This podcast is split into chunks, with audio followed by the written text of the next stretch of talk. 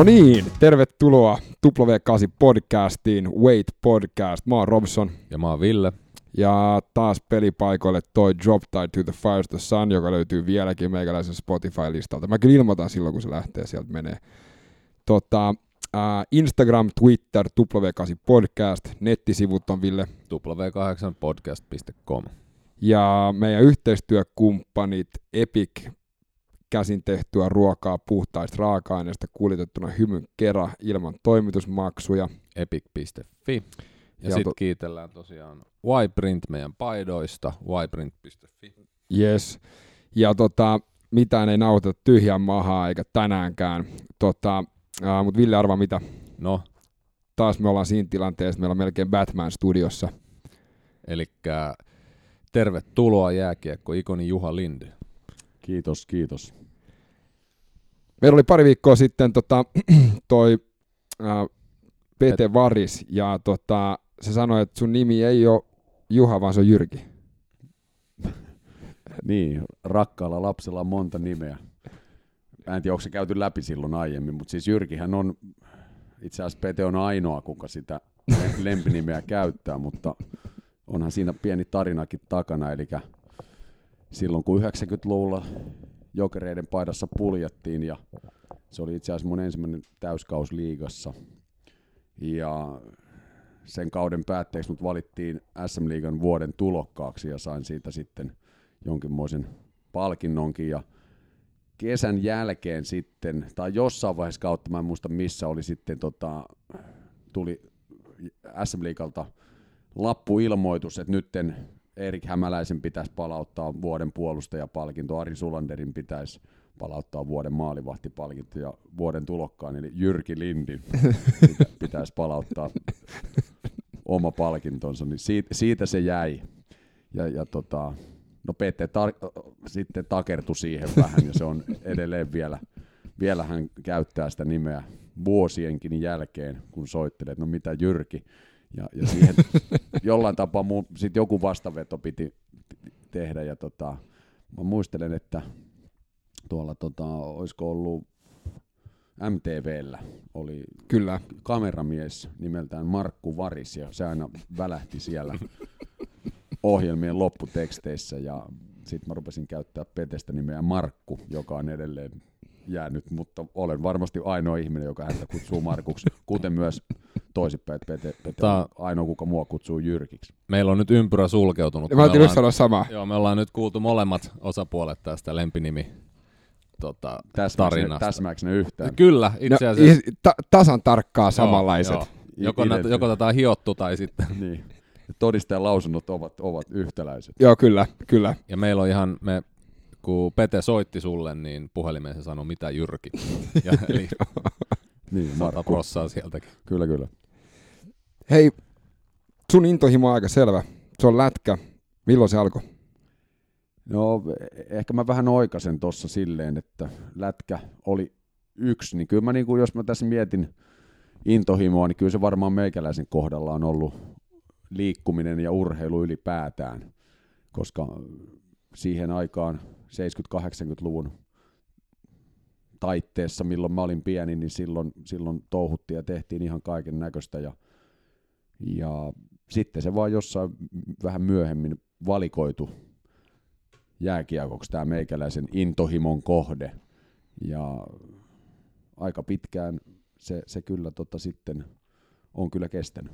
Mikä siihen vaikutti, että sä sit ilmeisesti aloit käyttää enemmän aikaa lätkää ja tällä, että et sä huomasit, että mä pärjään ja Joo, kyllä mä sitä on tietty kelannut jälkikäteenkin ja siellä on matkan varrella tietty monenlaisia asioita tapahtunut ja mä oon vähän niitä isältäni Arvi Vaarilta kysellytkin tämmöisiä. Ny- nykyään, kun mä itse puljaan tuolla pienten lasten mukana valmentajan roolissa eri, eri lajeissa, niin, niin tavallaan näitä asioita on ollut ihan mielenkiintoista sitten peränpäin ruveta vähän tonkimaan ja miettimään, mutta kyllä mulla se jääkiekko on sieltä niin kuin jollain tapaa, ehkä, ehkä mun tämän päivän motto osuu tähän kohtaan, että mulla on niin semmoinen idis noiden lasten kanssa, kun touhutaan, niin, niin niiden lasten ja perheiden, tavallaan toi tyhmä, että se otetaan perhe tuohon mukaan, mutta näinhän se on, että eihän pienet lapset pysty tekemään järkeviä päätöksiä ja siihen tarvitaan myös vanhempien apua, mutta tavallaan näiden ei tarvitsisi itse valita sitä lajia, vaan se laji sillä omalla panoksellaan koukuttaisi sen lapsen mukaan. Ja silloin mä luulen, että mahdollisuudet esimerkiksi nyt jos mietitään sitten ihan, että mennään korkeallekin siinä lajin harrastamisessa ja jotkut voi saada jopa ammatin siitä, niin tietyllä tapaa, että jos se on niin naturelli se juttu, että se lapsi oikeasti niin kuin jää siihen lajiin koukkuun, että se laji valitsee, niin mä uskon, että silloin on vahvat mahdollisuudet myös siinä menestyä. Eli tavallaan mun motto on tämä, että lasten ei tarvitsisi valita sitä lajia, vaan se laji valitsisi lapsen. Ja mulle on käynyt kyllä tälleen itselle myös. Että et, niin kuin mä sanoin, että siellä on moni juttuja, muun muassa jalkapallon kanssa mulla oli tiukka paikka.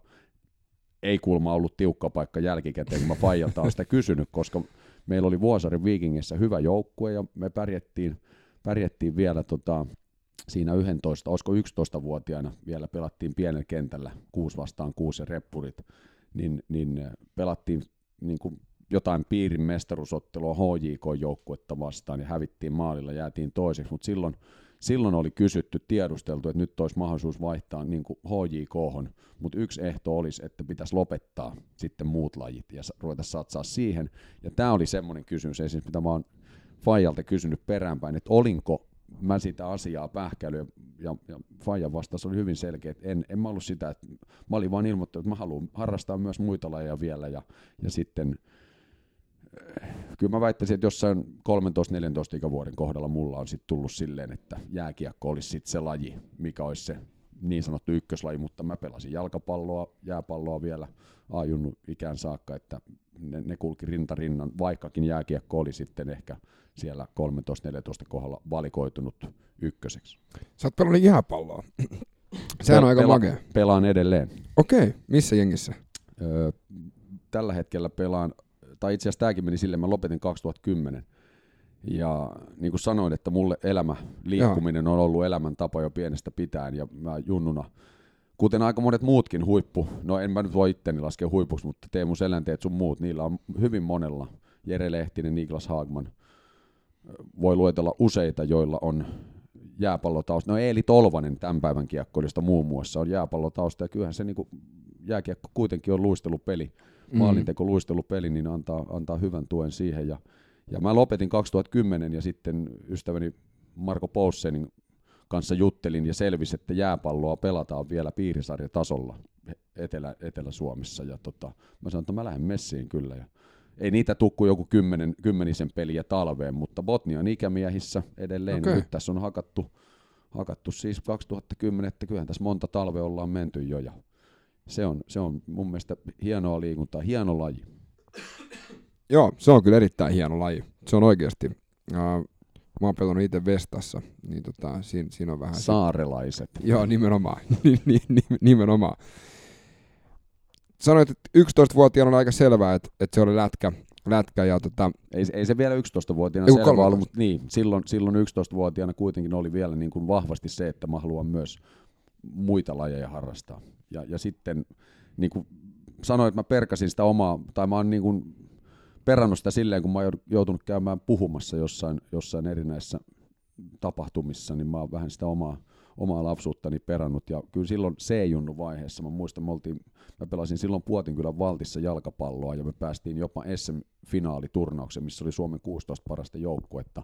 Ja mä sieltä lähdin kesken, mä muistan, että sieltä mä lähdin kesken lätkähommiin. Eli Okei. tavallaan kyllä se silloin niin kuin on vahva merkki, että kyllä mä silloin C-junnu vaiheessa olen jo vahvasti suuntautunut kuitenkin kiekkoon, että SM, SM-turnaus jää väliin ehkä lätkätreenien tai harkkapelin takia, koska kyse on varmasti ollut jostain syksystä.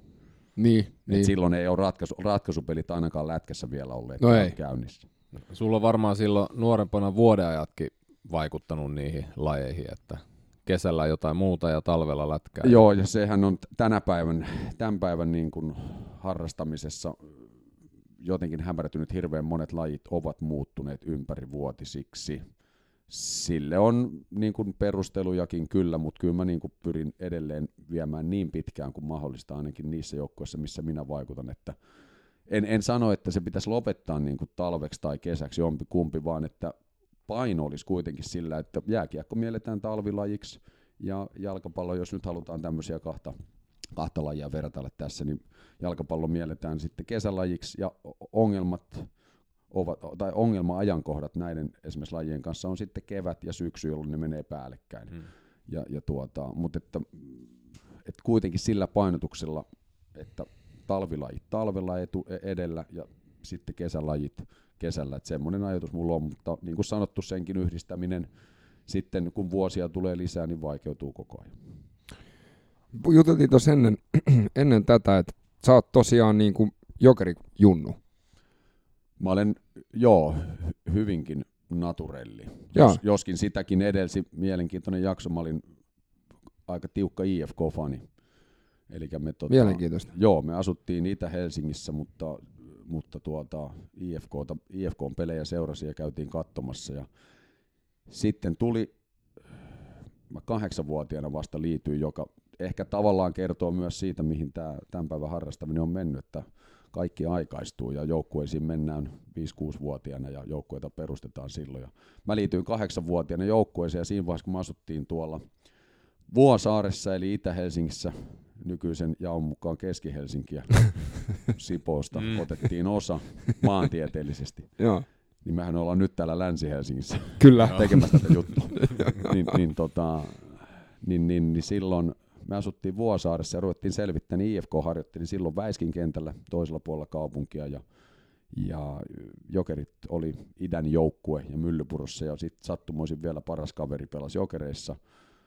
Okay. Ja siitä se sitten lähti, kysyi, että tulisinko Jokereihin ja mä sanoin, että tossahan se halli on vieressä, miksei. Ja tämä sopi vallan mainiosti vanhemmille myös, että ei tarvitse lähteä sahaamaan läpi kaupungia. Siinä se kannatettava joukkue sitten vaihtui aika nopeasti, mutta ei mulla niin kuin vaikka vuosia tuossa tietenkin Jokerit ja IFK-kahnauksia oli, niin ole, ole millään muotoa, että mulla on täys kunnioitus IFKta vastaan, hieno seura on, ja, ja vielä mikä tänä päivänä niin kuin lisää mun mielestä tätä IFKn tyylikkyyttä, hienoutta on tämä moni, että heillä on monilajisuutta, siis on, on, on yleisurheilua, on käsipalloa, jääkiekkoa, jääpalloa, löytyy jalkapallot, että IFK on niin kuin hieno, hieno seura ja perinteikäs, hyvin perinteikäs seura, ei siinä mitään, mitään. Että mulla ei niin kuin minkään muotoista semmoista niin kuin vihasuhdetta IFK ole, että se olisi voinut muodostua niinä vuosina, mutta silloin kun esimerkiksi 90-luvulla, kun pelasin jokereissa ne Suomen huippuvuodet, niin silloin IFK oli vähän niin kuin lamassa – niihin aikoihin, ja se oli TPSn kanssa, puljattiin nämä kovimmat ratkaisut, niin siihen ei oikein semmoista hirveätä kitkaa tullut sitten IFKn suuntaan. Toi on mielenkiintoista. Munkin pitää sanoa, että mä, vaikka mä oon ollut niin kuin jokerifani niin, niin pitkään kuin mä muistan, ja tota, nyt mun pikkubrodi sanoi varmaan, että, tota, että mä oon joskus ollut hifki-fani ja sitä on kätevästi unohtanut, mutta tota, ei mullakaan semmoista niinku vihasuhdetta sinne ole. Mä en ole ikinä tajunnut sitä, että et, tota, et, ja samaa mieltä, että pitkä perinteikäs suhde ja, tai, niinku, tai tota, pitkä perinteikäs historia ja tehnyt paljon niinku urheilun eteen, ja just monella sarallakin niin, niinku tämmöistä, että se on, se, on, se on mielenkiintoista. No ehkä, ehkä siinä on sama kuin sitten mulle tietynlainen suvaitsevaisuus. Et okei, no intohimosta puhutaan, mutta tämmöinen niin kuin ehkä kunnioitus. Jo, jo, niin, kunnioitus ja tietyllä tapaa tämmöinen fanaattisuus, fanaattisuus ainakin multa uupuu siinä, että kyllähän mullakin on esimerkiksi suosikkiseuroja, mitä tulee seurattua, mutta ei, ei mulla mikään niin kuin, maailma ei kaadu, jos, jos vaikka West Ham No nyt kyllä niiden pitäisi klarata nyt nämä muutamat pelit tässä, että ne säilyisi valioliikassa, että muuten, muuten menee tuota, kyllä, kyllä vähän hienot stadionit hukkaan siellä. Joo, sä sanoit heti tässä alussa, että sul, sul, on, lip, sul on lippissä, tunnustat väriä, West Ham, West Ham on nyt niinku se. Joo, ja siihenkin, siihenkin niin kuin on itse asiassa kaksi syytä, minkä takia West Ham on valikoitunut esimerkiksi Englannista mun suosikkiseuraksi. Ja toinen on, toinen on tulee mun musiikkiharrastuksen kautta. Okei. Okay. Ja tiedätte varmaan Iron Maidenin. Joo. Ja siellähän on basisti Steve Harris, jolla on erittäin vahva. Hän valitsi musiikin ja jalkapallon sijasta. Se oli, se oli niin hyvä, että se olisi päässyt tuota West Hamin akatemiaan ja mutta teki valinnan musiikin suuntaan ja se ei mennyt ihan vinoon. Ei, ei. Ja, ja tota, itse asiassa Steve Harris varmaan tänä päivänäkin vielä pitää West Hamin hikinauhoja, kun soittaa. Okei. Okei, pitää Ran, Ran... ranteissaan, että on, on, on kova West Hamin mies. Et tietyllä tapaa, no tässä on tämä ensimmäinen niin kuin, klikki, Joo. mi- minkä takia, koska Iron Maiden oli mulle taas ja on edelleen semmoinen yksi suosikki yhtyeistä. Ja sitä on tullut seurattua ja pienenä ostettu vinyylilevyjä. Ja, ja siinä oli, Mm. siinä oli tota, se ensimmäinen ja toinen oli sitten ihan tietyllä tapaa sattuma, että me oltiin aikoinaan, aikoinaan jokeripoikien kanssa jollain olympiatauolla tuolla, tuolla Lontoossa muutaman päivän lomalla ja sitten yritettiin löytää lippuja johonkin peliin ja saatiin ne sitten hankittua West Ham Hull-otteluun ja, ja se oli eka niin kuin valioliigapeli, minkä näin ja, ja tavallaan se oli hieno bowling groundilla, jota nyt siis enää ei ole pelikäyttö. Voi olla, että on pannut matalaksi kokonaan se ja rakennetaan taloja tilalle, mutta, mutta siellä oli hyvä tunnelma ja siinä oli sitten se toinen, että, että minkä takia sitten on tullut West Hamia fanitettua ja seurattu, että miten menee. Aika Ja, kova. ja, ja sitten tavallaan myös West Ham jotenkin sopii tietyllä tapaa siihen, siihen ajatusmaailmaan, että, että jo- jos Jokerit oli silloin mun junnuaikoihin tämmöinen Itä-Helsingin vähän parjattu joukkue tietyllä tapaa alta vastaan, ja nyt jollain muotoa West Ham sopii myös siihen kaavaan, että vaikka heillä on mahtavan hieno historia taustalla, niin kuitenkin siellä on sitten nämä Lontoon isot Tottenhamit ja Chelseat, mm. niin, niin sekin, sekin on semmoinen se, se, on, se on yksi aika lisä. semmoinen, no, noin aika, noin Lontoon setit aika sliipattuja niin sanotusti. Et, No et joo, sit- kyllähän se West Hamkin valitettavasti vähän on siihen menossa, että nyt Olympiastadionille siirtyy ja puitteet rupeaa olemaan valtaseura, mutta onneksi nyt peli ei ku- kulje ihan niin hyvin, että, että edelleen siellä peräpäässä taistellaan. Hei, tota, mennään takaisin siihen lätkään. Um, missä sä olit, kun sä sait tietää, että tulee liigasopimus? Jaa, liigasopimus. Siis ensimmäisen, ensimmäisen sopimuksen, minkä mä kirjoitin, voiko sitä sanoa liigasopimukseksi? No ehkä. Kyllähän siinä liigapelit jo liittyivät. Oli tuota, mä pelasin äh, Kiekko Vantaan riveissä, joka oli siihen aikaan, joke, anteeksi, eihän se mikään Kiekko Vantaa silloin ollut, vaan Vantaa Hockey Team, VHT, Tikkurilassa. Ja tota, silloin Väisäsen Matti, agenttini ja Virmasen Matti, niin me tehtiin Tikkurilla jäähallin kahviossa, tehtiin ensimmäinen sopimus. Ja siihen sitten sisältyi myös liigapeleistä joku tietty pieni korvaus, että jos, jos todetaan, että silloin sen sopimuksen kirjoitushetkellä voisin kuvitella, että musta, musta tuli liigapelaaja, niin sitten se on tapahtunut aika kauan sitten Tikkurilla jäähallin kahviossa. Mitäs vuotta me suunnilleen Mä tässä myös elettiin? just sitä kelaan, että se on ollut varmaan 92-93 kausi.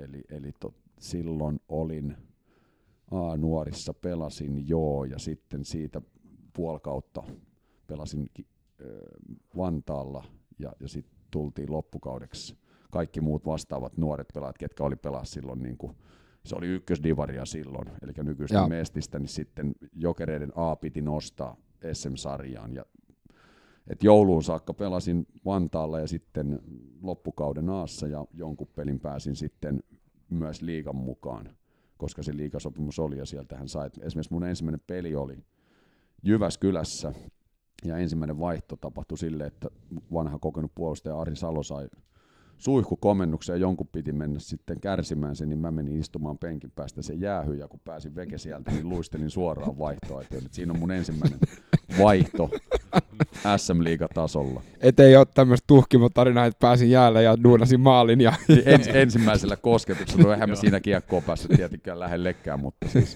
se oli mun ensimmäinen vaihto SM tasolla. Luistelin Jyväskylässä kentän halki. Ja, ja ainoa vaihto siihen peliin. Tuoksuko se Tikkurilan jäähalli Hartsportilta ja Munkilta? Siihen aikaan, siihen aikaan ehkä se peli oli vähän erilaista, koska esimerkiksi jokaisella VHT-pelaajalla roikku siellä rivissä tuopit. ja ja jotkut, jotkut vähän vanhemmat pelaajat saivat jotain täytettäkin niihin tuoppeihin treenin jälkeen. Et mä olin aika usein kuskin ja, ja tota, jouduin sitten venaamaan hetken aikaa ennen kuin tuopit oli tyhjennetty treenin jälkeen. Että se oli ehkä vähän semmoista old time hockeya vielä, jos, jos tämmöistä termiä halutaan käyttää, mutta, mutta onhan noissa siis halleissa, niihin on jäänyt paljon muistoja ja kyllähän Tikkurilla hallista esimerkiksi tämä tuoppirivistö on jäänyt mieleen ja sitten on muissa halleissa erilaisia, että, että kyllä, niissä, kyllä niistä niin kuin kivoja, ihan mielenkiintoisia muistoja on jäänyt.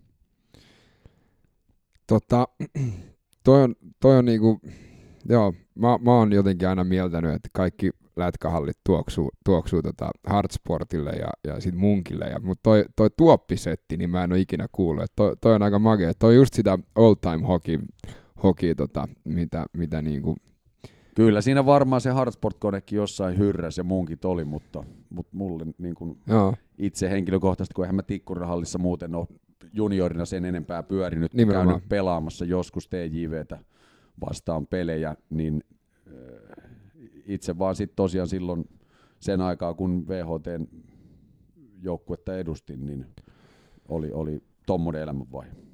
Oliko tota, oikein, jos sanoit, että siitä aika nopeasti sun ura lähti niinku liitoon, että et sitten sit päästiin niinku liigapeleihin ja, ja, ja sitten tota, oltiin jo, jo niinku maajoukkuetasolla ja kyllä, kyllähän nyt peräänpäin, jos se miettii, niin kyllähän se oli ihan niin kuin järisyttävä se ensimmäinen siivu meikäläisen niin kuin liiga-uraa.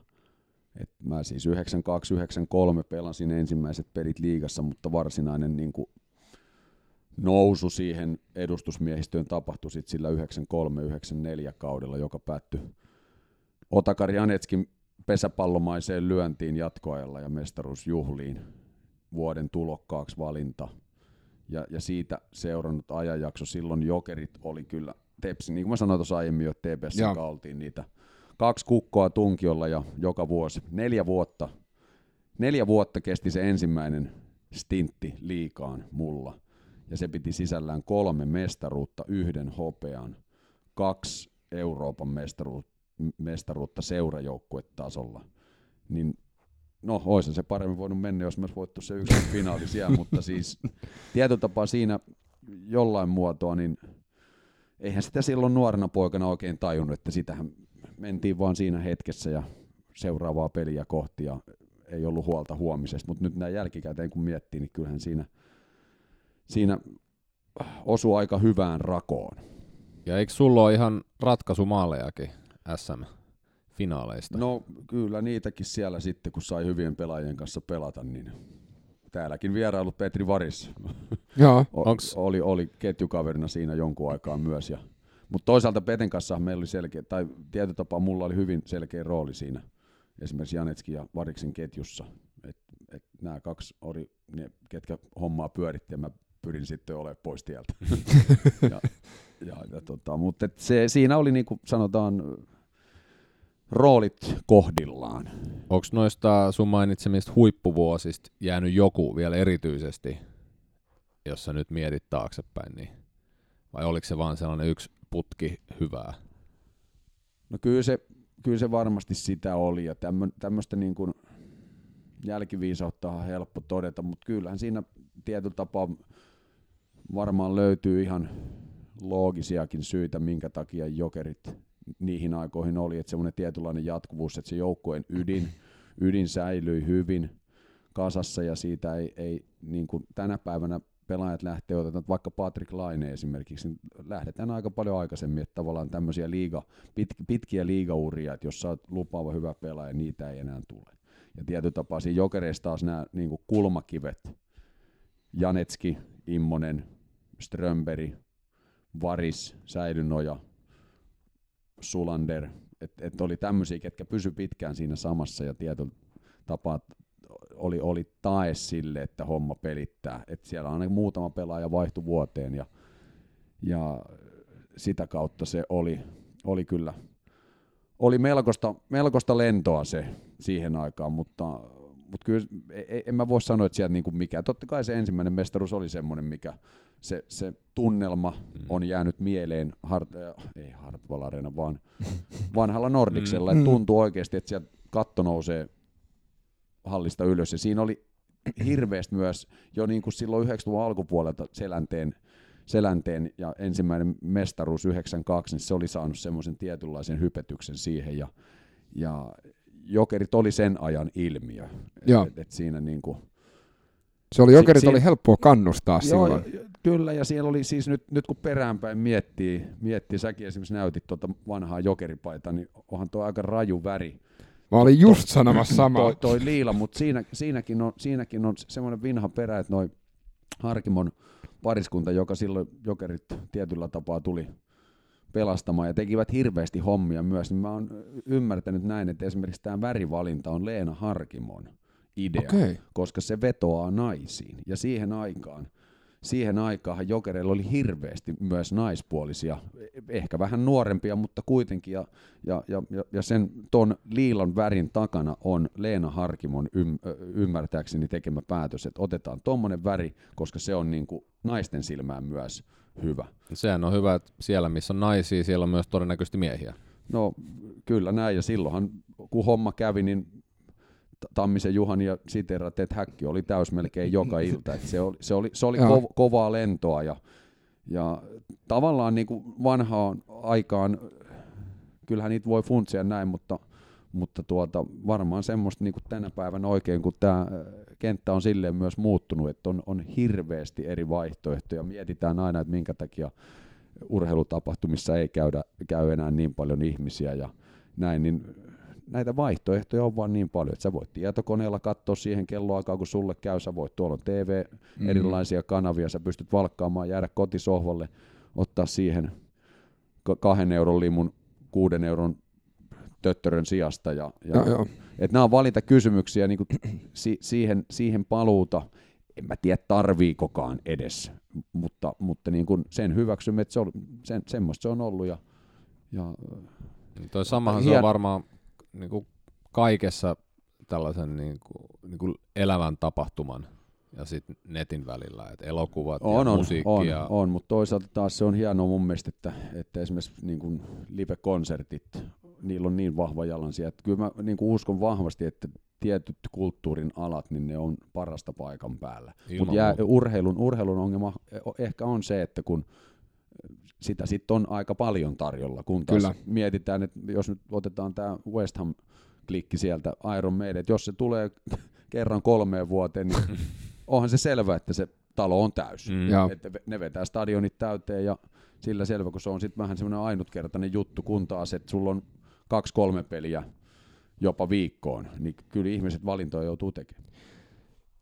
Tää on, mä oon 32 ja toi on ekan kerran, kun mä oon kuullut ton selityksen noista paitaväreistä, ja mä oon varmaan miettinyt sitä aktiivisesti niin kuin noin 15 vuotta, että on ihan, ihan miele, mielenkiintoinen, että et, et, niin kuin, et nyt vihdoinkin saa jonkunlaisen selityksen niin kuin tohon, että Niin en mä tiedä, onko tämä legendaa, mutta se Leenaltahan tätä voisi kysyä ja tiedostaa. Ottakaa Leena seuraavaksi vieraan. Joo, no pitää, joo, pitää, pitää, tota, pitää ehdottomasti. Hei, tota, missä vaiheessa äm, sus tuli laita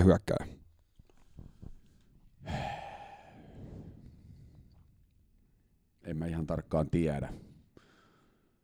Mä en, semmoista hetkeä, mä olin vähän semmoinen yleismies Jantunen. Itse asiassa mä olin nuorempana Pentti Lindegren, legendaarinen Joo. kiekkomies, on edelleen vahvasti sitä mieltä, että mä olisin tehnyt paremman ja pidemmän uran, jos mä olisin pysynyt hänen mielestään siellä, missä mun kuuluisi olla, eli puolustajana.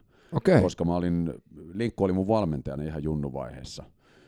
Ja se näki sen, että mä olin hyvä luistelemaan, niin hän, se Linkku pelutti mua pakkina ihan sen takia, että mulla oli se niin kuin luisteluvahvuutena.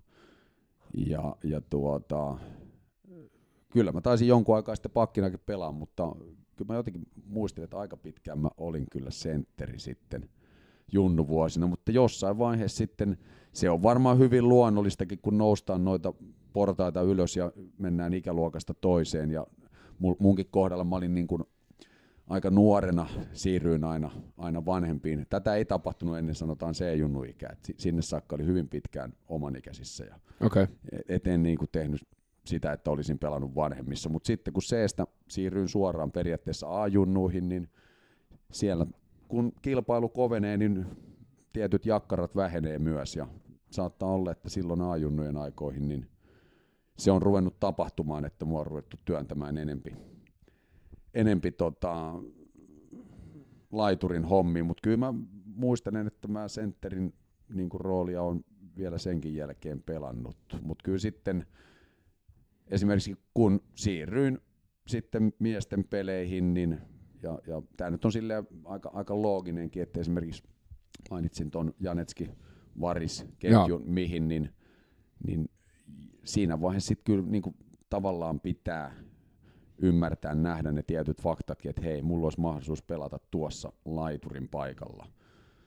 Että et, et olisikohan se semmoinen, mikä kannattaisi ottaa ja, ja yrittää, että jos se onnistuisi siinä, niin että nämä on näitä valintoja kanssa, mitä joutuu tekemään. Ja, ja, mutta en mä niinku osaa sanoa ihan tarkalleen, että mä oon periaatteessa kyllä silleen iloinen ja, ja tavallaan omissakin noissa valmennushommissa kannustan ja pyrin tekemään niin, että pojat, niitä ei lyötäisi liian ajoissa johonkin tiettyyn muottiin, vaan että niitä kierrätettäisiin, pelutettaisiin eri paikkoissa. Se on joskus tosi hyvä, että sä käyt esimerkiksi hyökkäänä, oot välillä puolustaja, sä näet mikä, mikä sieltä, niin kun, kun peliä kattelee sieltä, niin se voi olla hyvin erinäköistä ja miettiä, mikä on vaikeaa vaikeaa puolustajalle, ja sitä sä voit taas sit käyttää omana työkaluna, kun sä olet hyökkäjä, että hei, toi on semmoinen juttu, mitä, mitä, mitä tässä voisi hyödyntää, niin Sä niin. ymmärrät niin, niinku sen no, koko setin paljon paremmin, jos, jos, jos niinku, toihan on semmoinen, mitä käytetään purjehduksessakin, että välillä kierrätetään, että ymmärretään, niinku, että miten toimii ja, no, ja näin. No kyllä, juuri näin, että tavallaan tämmöinen,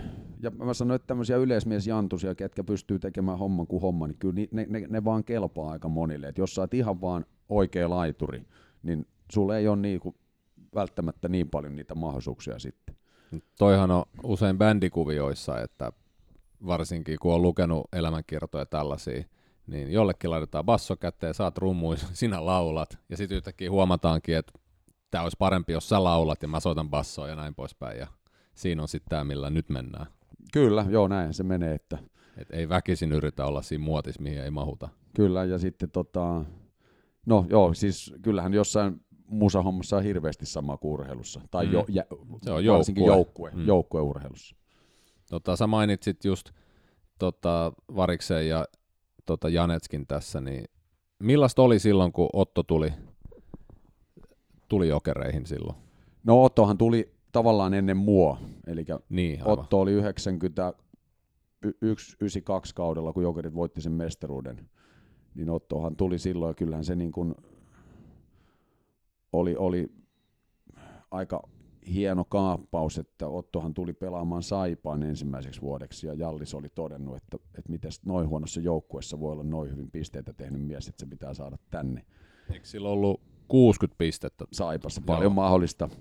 Ja loppu on tosiaan historiaa sitten.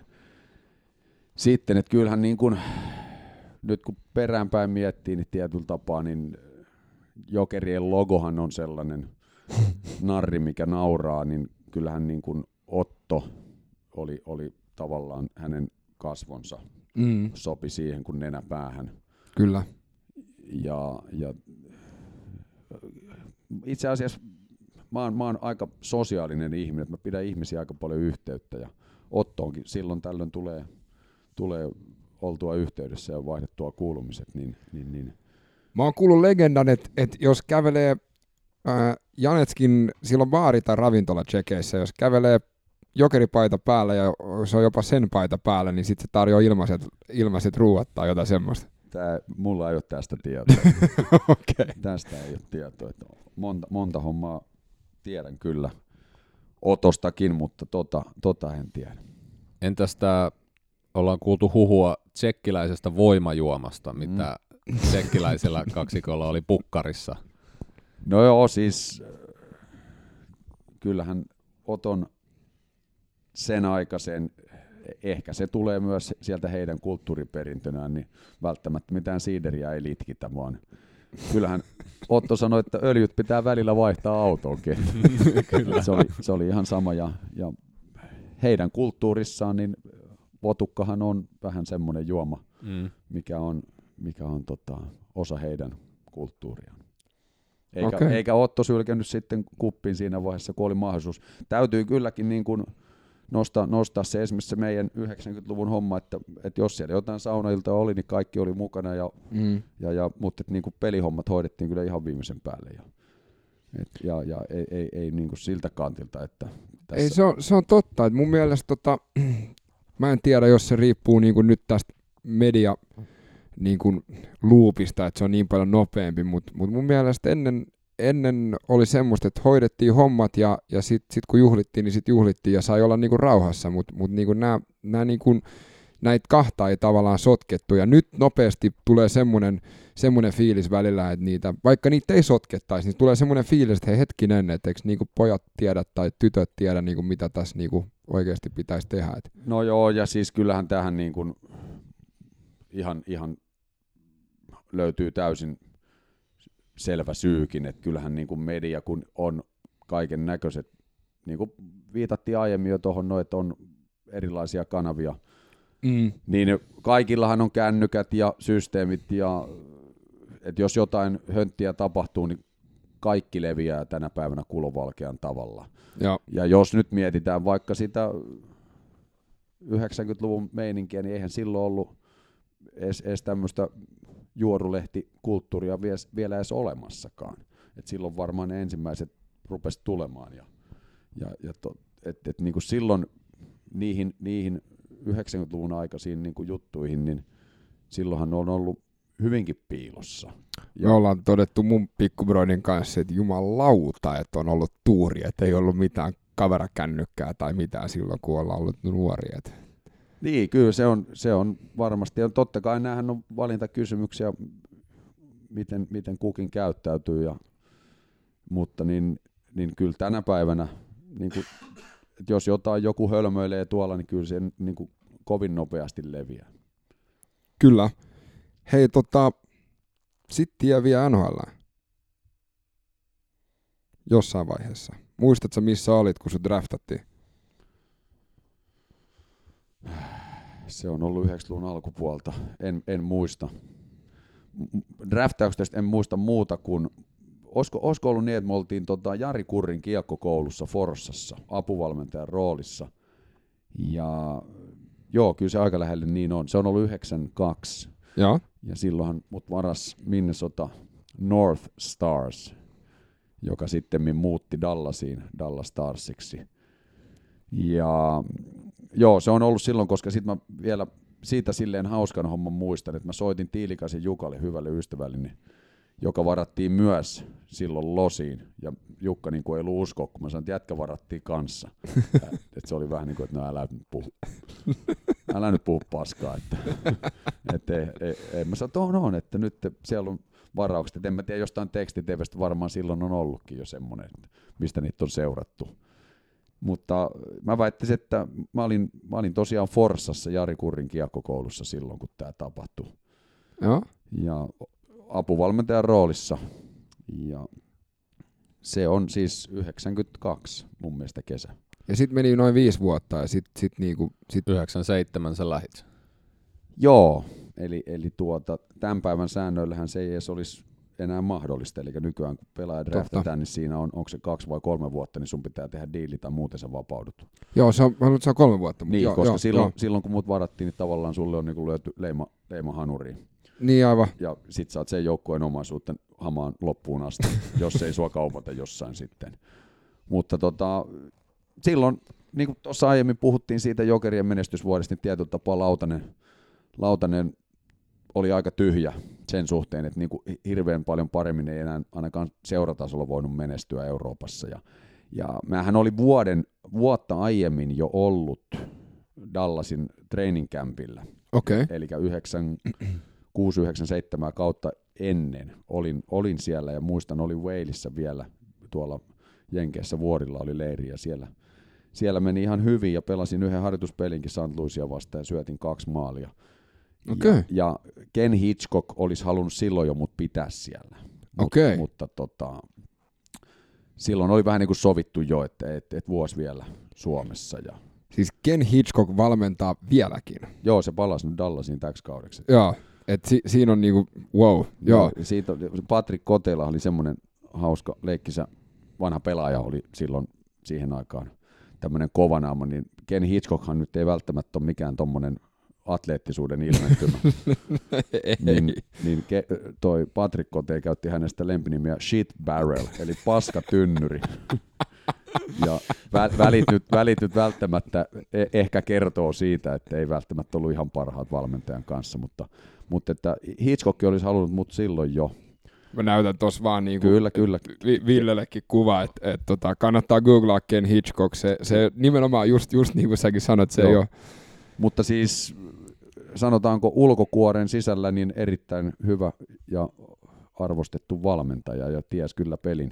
Joo, niinhän se pakko on olla Kyllä, kyllä, ja, ja, tosiaan niin, niin Hitchcock olisi mut halunnut jo vuotta aiemmin, mutta sitten palasin, pelasin vielä vuoden Suomessa ja sitten lähdettiin. Ja... Mutta hei, nyt kun puhutaan niinku paljon siitä, että et, et, kun säkin sanoit, että lähdetään aika aikaisin ja, ja, ja jatkuvasti spekuloidaan, että onko junnut valmiina ja, ja, ja ei, niin, niin oliko sulla tota, ähm, oliko se sulle niin kuin shokki se, että miten nopea se peli on ja miten vähän tilaa on ja, ja, ja niin kuin näin, nä, näitä mitä kuulee nyt niin kuin paljon, totta kai nyt mä puhun toimittajan sanoin, mutta mut niin mut oliko sulle se, niin kuin, se pelin nopeus ja, ja, ja, ja näin, mitä hehkutetaan paljon, että et, et se on siellä NHL versus niin kuin se, mitä se on täällä? No joo, siis sanotaan varmasti, varmasti se peli on siihen aikaan ollut ihan yhtä lailla nopeampi kuin tämän päivän, jos verrataan eurooppalaista kiekkoa versus pohjoisamerikkalaista, koska se tilan pienuus aiheuttaa sen, että asiat tapahtuu nopeammin. Se on ihan selvää, että siihen aikaan, niin kun, että, että jos verrataan nyt sen päivän pelinopeutta ja tämän päivän pelinopeutta, niin onhan nyt ihan eri, ja siihen mm. on hir- hirveän monta syytä hirveän monta syytä ja sitä nyt on turha ruveta perkaa, mutta äh, kyllähän siinä meni oma aikansa tietenkin totutellessa, totutellessa mutta toisaalta taas niin kuin meikäläisen vahvuuksiin siihen aikaan ehkä oli, kuului joku, joku tämmöinen jonkinmoinen nopeus. Ja tavallaan ei, ei se silleen niin kuin ollut ongelma. Kyllä mulla ne ongelmat niin kuin rupesi tulee enempi sitten, sitten siinä, että mä olisin siellä – pärjännyt, niin kyllä mun niin kuin, mä oon joskus itse sanonut ja mä oon sitä mieltä edelleen, että mä olin itse asiassa jääkiekko on hyvin keskinkertainen monessa asiassa. Okay. Ja tavallaan se on, se on ehkä ollut mun semmoinen vahvuus myös, eli, eli mä, oon, mä oon tiedostanut sen, että mä en ole maailman paras maalintekijä, mä en ole maailman paras pelirakentaja, ja mut, mut mä tavallaan pystyin paikkaamaan hirveästi niin kuin sitä sitten hyvällä asenteella, yrittämisellä, tsemppaamisella. Nyt puhutaan tästä intohimosta, niin, niin, niin se oli, se oli niin kuin mun, mun tämmöinen niin valttikortti, että et, et jos, jos et, et siitä se ei ainakaan jää kiinni, että perhana mä sitten tsemppaan ja yritän tehdä asiat niin hyvin kuin mahdollista, riittää se sitten mihin riittää, ja sitten näin peräänpäin helppo sanoa, että mulla on niin kuin, peli oli sen verran rajallista tietyiltä hommilta, että kyllä mulle mahdollisuuksiakin siellä Pohjois-Amerikasta tarjottiin. Et, et, nyt jos miettii peräänpäin, että mä esimerkiksi olen pelannut pelin Mike Modanon ja Brett Hallin kanssa samassa ketjussa. Jesus niin, Christ. Jesus Christ. Näin peräänpäin, jos miettii, niin eihän tuommoista mahdollisuutta ole jos miettii, niin... Siis Mike Modano ja Brett Hall. Samassa ketjussa, no kaverit on helppo panna kiekkoon rysää siitä, kun heitti niin lättyy. mutta tuota, siis tämmöinenkin meritti mulla on wow. matkan varrella. Sitten meillä oli jossain ketjussa pimennettiin Jaromir Jaagar ja Ron Francis Pittsburghin riveistä. Meillä oli JL-ketju, eli Juha Lind, Jere Lehtinen, Jamie Langenbrunner. Ja nämä kaverit on kuitenkin, nämä kaksi muuta, niin tämmöisiä tota, ihan maailmanluokan jätkiä. Ja, ja siinä pelissä muun muassa mun peliaika oli yli 22 minuuttia hyökkääjänä. Ja, Mitä helvettiä? No näin mä joskus sittenkin olen sen miettinyt, että aina kun, aina kun se oli kotipeli vielä, että aina kun Jaagari ja Francis, olisiko ollut, olisiko ollut Straakka kolmas siinä ketjussa vielä, niin aina kun ne meni kentälle, niin me mätsättiin ja pelattiin niitä vastaan ja oli jatkoajat ja kaikki, niin yli 22 minuuttia oli peliaika, eikä ne yhtään maalia tehnyt. Siis Ville, nämä on sellaisia nimiä, jotka on vaan ollut mun lätkäkorteissa aikoinaan. Että niinku siis tää wow. Tässä niinku... No. Aika joo, ei, joo ei, siis silleen kova juttu, kun näin miettii itsepäin, että kun jos, joskus on kysytty, että mitkä niin kuin mun uran huippuhetkiä on, niin ne saattaa olla hyvinkin tommosia pieniä juttuja. Joo. Siis yksittäisiä tommosia. Totta kai mietitään joukkuetasolla mestaruuksia ja, ja, ja tämmöisiä, mutta kyllä niin kuin esimerkiksi tommoset pari peliä, mitä tuossa mainitsin, niin et nyt jos miettii, niin et, et kyllä, kyllä niin kuin, niin kuin mä sanoin, että mahdollisuuksia mäkin olen saanut. Joo, joo. Ja, ja se, että ehkä mä en vaan sitten ehkä sit kuitenkaan riittänyt. Ja sitten yksi, yksi, mikä mun heikkous oli vielä, mitä mä tavallaan en voi kuvitella hirveästi muuttanut. Mä, mä en, mä en niin kuin siihen ihan semmoiseen niin kuin röyhkeyteen, itsekkyyteen oikein osannut ryhtyä. Eli tavallaan Pohjois-Amerikassa, että et jos, jos kamppailla, että tuossa on yksi pelipaikka ja sun pitäisi kampittaa se paras kaveri siitä joukkueesta veke, niin mä en, ollut, mä en niin osannut oikein käyttää kyynärpäitä. Et mä olin Okei. vähän, vähän turhan ki, kiltti niihin, niihin kehiin, että mun olisi pitänyt olla niin kuin röyhkeämpi ja itsekkäämpi ja tavallaan... mä- Tuoda enemmän itsellä Niin. famille. No jollain tapaa joo, ja, ja sitten, että mä olin ehkä liikaa tämmöinen joukkuepelaaja, ajattelin vaan joukkueen kannalta, että nyt on tärkeää, että toi kaveri pääsee pelaamaan, että sillä on hyvä fiilis. Niin, eli et vienyt itteesi eteenpäin muiden kustannuksella. No en, en kyllä näin Niin, toi hyvä, joo. joo. peräänpäin, että tavallaan semmoinen, en mä niin kuin halua peräänkuuttaa, että kaikkien pitäisi olla tietyllä tapaa slaattan tyyppisiä tämmöisiä Mm. valtavia, valtavia niin kuin egoja. Mutta se Slaattanissakin varmasti asia, mikä häntä on vienyt eteenpäin, niin on, on niin kuin, tuntuu olevan pohjaton itseluottamus ja tämmöinen sen, sen esiin tuominen myös. Kun sä oot, sä oot niin sanotusti hiljentänyt Jaagerin, eli se ei ole tehnyt yhtään niin kuin maalia silloin, kun sä oot ollut jäällä. Ja Mario Lemieux myös. Jesus Christ. tota, Nimiä putoo. Niin, se, oli se, se oli se kolmas, joo, tämmöinen hu- huima muisto NHL-uralta, eli, eli mun, mun tehtävä oli luistella Montrealin riveissä silloin. Okay. Lemiöitä vastaan. Tarkoitus oli, että mä pystyn luistelemaan, niin mä sinne menen. Ja Number 66. number 66, kyllä, niin iso jätkä muuten. Niin, Mut niin tuota, jos, Joo, sorry. niin ei mitään, niin se, se, semmonenkin jäi mieleen, että joskus näin kävi. Ja se vähän hermostuikin, että mikäs tämä kärpänen nyt täällä pörrää. Taisi saada jäähykin siitä, kun jonkun, jonkun koukun kahvan sitten meikäläiseen Aika kova. teki. Ja, mutta taisi heittää siinä pelissä 0 plus 2, mutta olisiko ollut molemmat sitten ylivoimalla. Oliko tai onko, koska Jaagerhan lopetti vasta äsken, oliko Jaagerin perse niin iso, mistä puhutaan? Ja onko se äijä niin, niin vaikea irrottaa kiekosta kuin mitä kaikki sanoo? Ää, ihan nyt, oli, olihan, se, olihan se valtavan kokoinen kaveri myös. En mä nyt voi sanoa, että kuinka iso hanuri silloin ollut.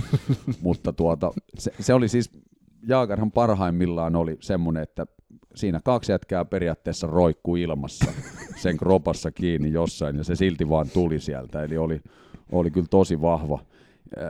Irrottaa kiekosta. Itse asiassa ta- sinällään vähän hassu homma, mulla tuli heti tämmöinen toinen mieleyhtymä, että Jaagarin elämä taitaa olla siinä jamassa aika pitkälti, että häntä on vaikea irroittaa kiekosta, että Niin totta. niin, että kun se ei niinku tunnu pääsevän lätkästä, mutta toisaalta pitäähän tuommoistakin sitten arvostaa, että, että se on todennut, että, että hän pelaa ainakin niin pitkään kuin eikä hänen tarvitse lopettaa missään huipulla, että niin kauan kuin hän tykkää ja hänellä on halua, intoa Ja, tehdä tätä juttua, niin hän vetää. Mutta toisaalta taas, niin sitten jos miettii, että se on kuitenkin nyt 4-5 ja jollain tapaa, en mä nyt sääli mitenkään, mutta jotenkin tuntuu, että sit jääkiekko tuntuu olevan aika iso osa hänen elämää kaiken kaikkiaan. Mitä, niin tuleeko semmoinen, että, tuleeko semmoinen fiilis, että hei, Jarmir, että eikö se olisi niin kuin nyt? niin, jotain muuta, Aikaa. muutakin kuin tätä jääkiekkoa, mutta hei, Joo. kukin tavallaan. Totta siis kai. Valinta voi tehdä, ja Jaagarin iso intohimo rakkaus on sitten jääkiekko, ja tuntuu, että häntä ei voi irrottaa kiekosta, ei pystynyt irrottaa pelaajana, ja Niin. nyt tuntuu, että hän ei pysty irrottaa itseään kiekosta. äijä, joka muuten reenaa kahdella työllä. Et sillä, sillä, se aina haluaa tota, avaimet halliin, koska sen pitää reenata keskellä yöllä. Ei se nyt aina, mutta nämä tarinat on semmoisia, että joskus on tullut fiilis, että nyt pitää lähteä treenaamaan, niin se on keskellä yötäkin harjoitellut. Et kyllä se melko, melkoisesta sitoutumisesta kertoo. Me löydettiin tota, Villen kanssa äm, lehtijuttu toinen joulukuuta 1999. Ja tota, haluatko Ville lukea, mitä tässä lukee? Joo, tässä on iso otsikko, että Lindillä ja Lehtisellä on bändi. Ja tota, tässä lukee näin, että et, äh, silloin itse asiassa mestan nimi oli MTV3, joka on tämän uutisoinut. Ja Juha Lind kertoo näin, Jero on basisti ja mä soitan kitaraa. Ei meistä kumpikaan ole näitä vehkeitä ennen soittanut. Ja sitten se jatkuu, tota, ää, Lehtisen tavoitteena on oppia soittamaan yksi kappale, aikaraja on kaksi vuotta. Ja mitä sitten Ville Lind sanoo? Ja jos siinä vaiheessa ei onnistu, basso poltetaan valaisen Lind kaksikon suunnitelmia. Eli mitäs tässä on nyt käynyt? Tuota, mä, en, mä en tiedä, mikä Jeren basson kohtalo on. mä rupesin miettimään vaan, mikä se, siis kella oli Karitsa, semmonen biisi, joku lastenlaulu. Mary had a little lamb. Niin, Maijalla on Karitsa, Joo. vai oliko se, oliko se su- suomalainen? Kai siitä on suomennettu. Niin. Joo, sitä on suomennettu kyllä siis. Mä muistan, että niinku Jere jotenkin sitä oppi tavaamaan bassolla. Jotenkin, jotenkin se, se jostain löytyi, mutta kyllä se aika, aika tuota alkutekijöihin. Tämä oli hauska, hauska löytö, koska käytiin tosiaan ostamassa soittimet ja, ja pidettiin me parit bänditreenitkin. Joo, ja... Joo tässä täs lukee. Meillä oli yhdet treenit, siis Joo. soittotreenit. Mm, Jere kyllä, tuli kyllä. meille basso ja vahvistin Kainolassa. Tästä se lähtee uskoi Lind, joka toimii rumpalina Pyhä Yrjänä bändissä. Joo, ja toimii edelleen. Eli, eli tuota, mutta joo, siis itse asiassa se kitara, minkä mä sieltä Jenkestä ostin, niin se on vielä olemassa. Ai jaa. Ja mä oon joskus miettinyt... Minkä merkkinä? Se oli niinkin raju kuin krate. Okei. Okay. ei, ei ole mikään Gibsoni. Niin tuota, se oli varmaan halvin, mitä löytyi. löytyi, mutta valkoinen se oli ja tuota, Jerellä oli sitten joku, joku lerputin tietenkin. Ja kyllä me vähän sitä yritettiin siinä, mutta sitten se taisi, olisiko, olisiko jopa bändillä annettu nimeksi Torakka, mikä, mikä taas tulee sitten Jeren lempinimestä. Eli Jerellähän oli tämmöinen okay. lempinimi Torakka ja tämä taas juontaa kulma juurensa siihen, että silloin kun ilolientä joskus nuorena nautittiin, niin Jere ei niin kuin, jaksanut oikein millään taipua, vaan torakka aina jatkoja ja jatkuvaan kulkemista. siitä, siitä tuli. Itse asiassa me ollaan tehty tämä pyhäyrinen, kun tuossa mainittiin, me on tehty jopa tribuutti Jere Lehtiselle. Meillä on biisi nimeltään Torakka Blues. Okei. Okay. Mä, oon, mä oon tehnyt sanat siihen. Että itse asiassa onko mä tehnyt sen koko biisin sävellykseen? Paljon mahdollista. Paljon mahdollista. Siinä on siinä on vaikka mitä inside-juttua. Torakka Blues, mä en tiedä löytyykö Spotifysta, mä mietin, että millä levyllä se on. Kun meillä noita levyjä on pitkälti yli kymmenen kappaletta tullut kuitenkin tehtyä tässä okay. vuosien varrella, täysin harrastusmielessä, mutta niitähän löytyy tuolta Spotifysta. Viimeisin oli tribuutti Kari Peitsamulle, joka täytti tuossa 60 vuotta ja 40 vuotta taiteilijana, niin tehtiin levy nimeltään, joka kantaa tietenkin nimeään Kari. 16 Karin biisiä pyhä, okay. pyhän yrjänäläisittäin tehtynä. Pyhä Yrjänä löytyy Spotifysta. Löytyy, löytyy. Me, löytyy. me, ollaan, me tässä katsotaan parhaimmillaan. Kyllä, nimenomaan, siellä on pitkät rivit, mutta mä luulen, että Torakka Bluesia ei löydy niiltä, mitä, mitä levyä sinne on ladattu. Ja, ja tota, mutta tosiaan Jere, Jeren kanssa musiikkia yritettiin siinä soheltaa, mutta ei siitä oikein sen enempää sitten kuitenkaan tullut. Mutta oliko tämä niinku musaharrastus, mikä alkoi silloin 1999? Ei, kyllä se, kyllä se mä vein sen bändi, bändi niin kuin tasolla Dallasiin. eli, eli, joka jäi kovin lyhyeksi. Mutta siis mullehan musiikki on aina ollut tämmöinen tota, öö, se, se mun, mun niin kuin musiikkiharrastus alkoi siitä, että me asuttiin perheen kanssa ja mä soitin kaksi vuotta pienoa. Okei. Okay. Ja no tavallaan nyt tähän intohimoon liittyen myös se, että kyllä mä siellä kävin ja sitten kun pari vuotta oli tullut, niin mä olin joskus Fajalta kysynyt, että – että koska tämän saa muuten sitten lopettaa tämän pianon soittamisen. niin Faija sanoi, että no vaikka heti. Ja se loppui siihen, mutta toisaalta sitten mä oon tosi tyytyväinen, että sen pari vuotta siellä kuitenkin kävin ja vähän, vähin opin niin kuin jotain, jotain musiikista, koska sitten kun perhe muutti Helsingissä paikasta kaupunginosta toiseen, niin kaveripiiri myös vähän muuttui ja sitten tuli siinä, ootas nyt mä oon ollut jotain 12-13 vuotta, kun mä oon muutettu Vuosaaresta Vartio kylän puolelle, niin sitten tuli kaverit ja niillä oli musiikkiharrastus. Ja, okay. ja si- siitä sitten, no just tämä kun puhuttiin, miten bändit muodostetaan, niin että osaat sä soittaa jotain? Mä sanoin, että en. No tossa on kapula, rupeessa soittaa. No me, meidän, meidän bändin tämän päivän niin kuin paras muusikko on meidän basisti, ja sen ja tämä on silleen niin kuin mahtavan kiva juttu, että siis me ollaan vähän yli kymmenvuotiaita oltu, kun me se homma aloitettiin. Ja mä en ollut soittanut ikinä mitään muuta kuin pianoa kaksi vuotta. Ja sitten mulle lyödään rumpukapulat käteen. Ja, ja hyvä ystäväni Kylläisen Pasi, joka, joka oli sit soittanut rumpuja ja niin se, se otti kitaran ja rupesi soittaa sitä ja tämän hetken niin kuin meidän paras muusikko Tanska Nilkka, mikä soittaa bassoa, niin, niin sille ei ollut mitään, niin sen tehtävä oli pitää mikkiä sitten Pasille silleen, että Pasi pystyi, Pasi pystyi soittaa kitaraa ja laulamaan. Että, että siitä, siitä, se lähti, eli niin kuin kolme ihan lapsuusajan kaveria. Ja, Aika makea. Ja nyt ollaan niin kuin tässä kohta 30 vuotta huiskattu kimpassa ja jotain saatu aikaankin. Ei nämä ole mitään semmoisia, niin kuin, että näillä billboardiin pyritään, mutta silloin kun mä muistan, me tehtiin ensimmäinen levy, niin meidän niin kuin ajatus oli vaan se, että olisi tosi makeet, että meillä olisi Iron Maiden ja Rolling Stonesin välissä pyhänyrinen levy.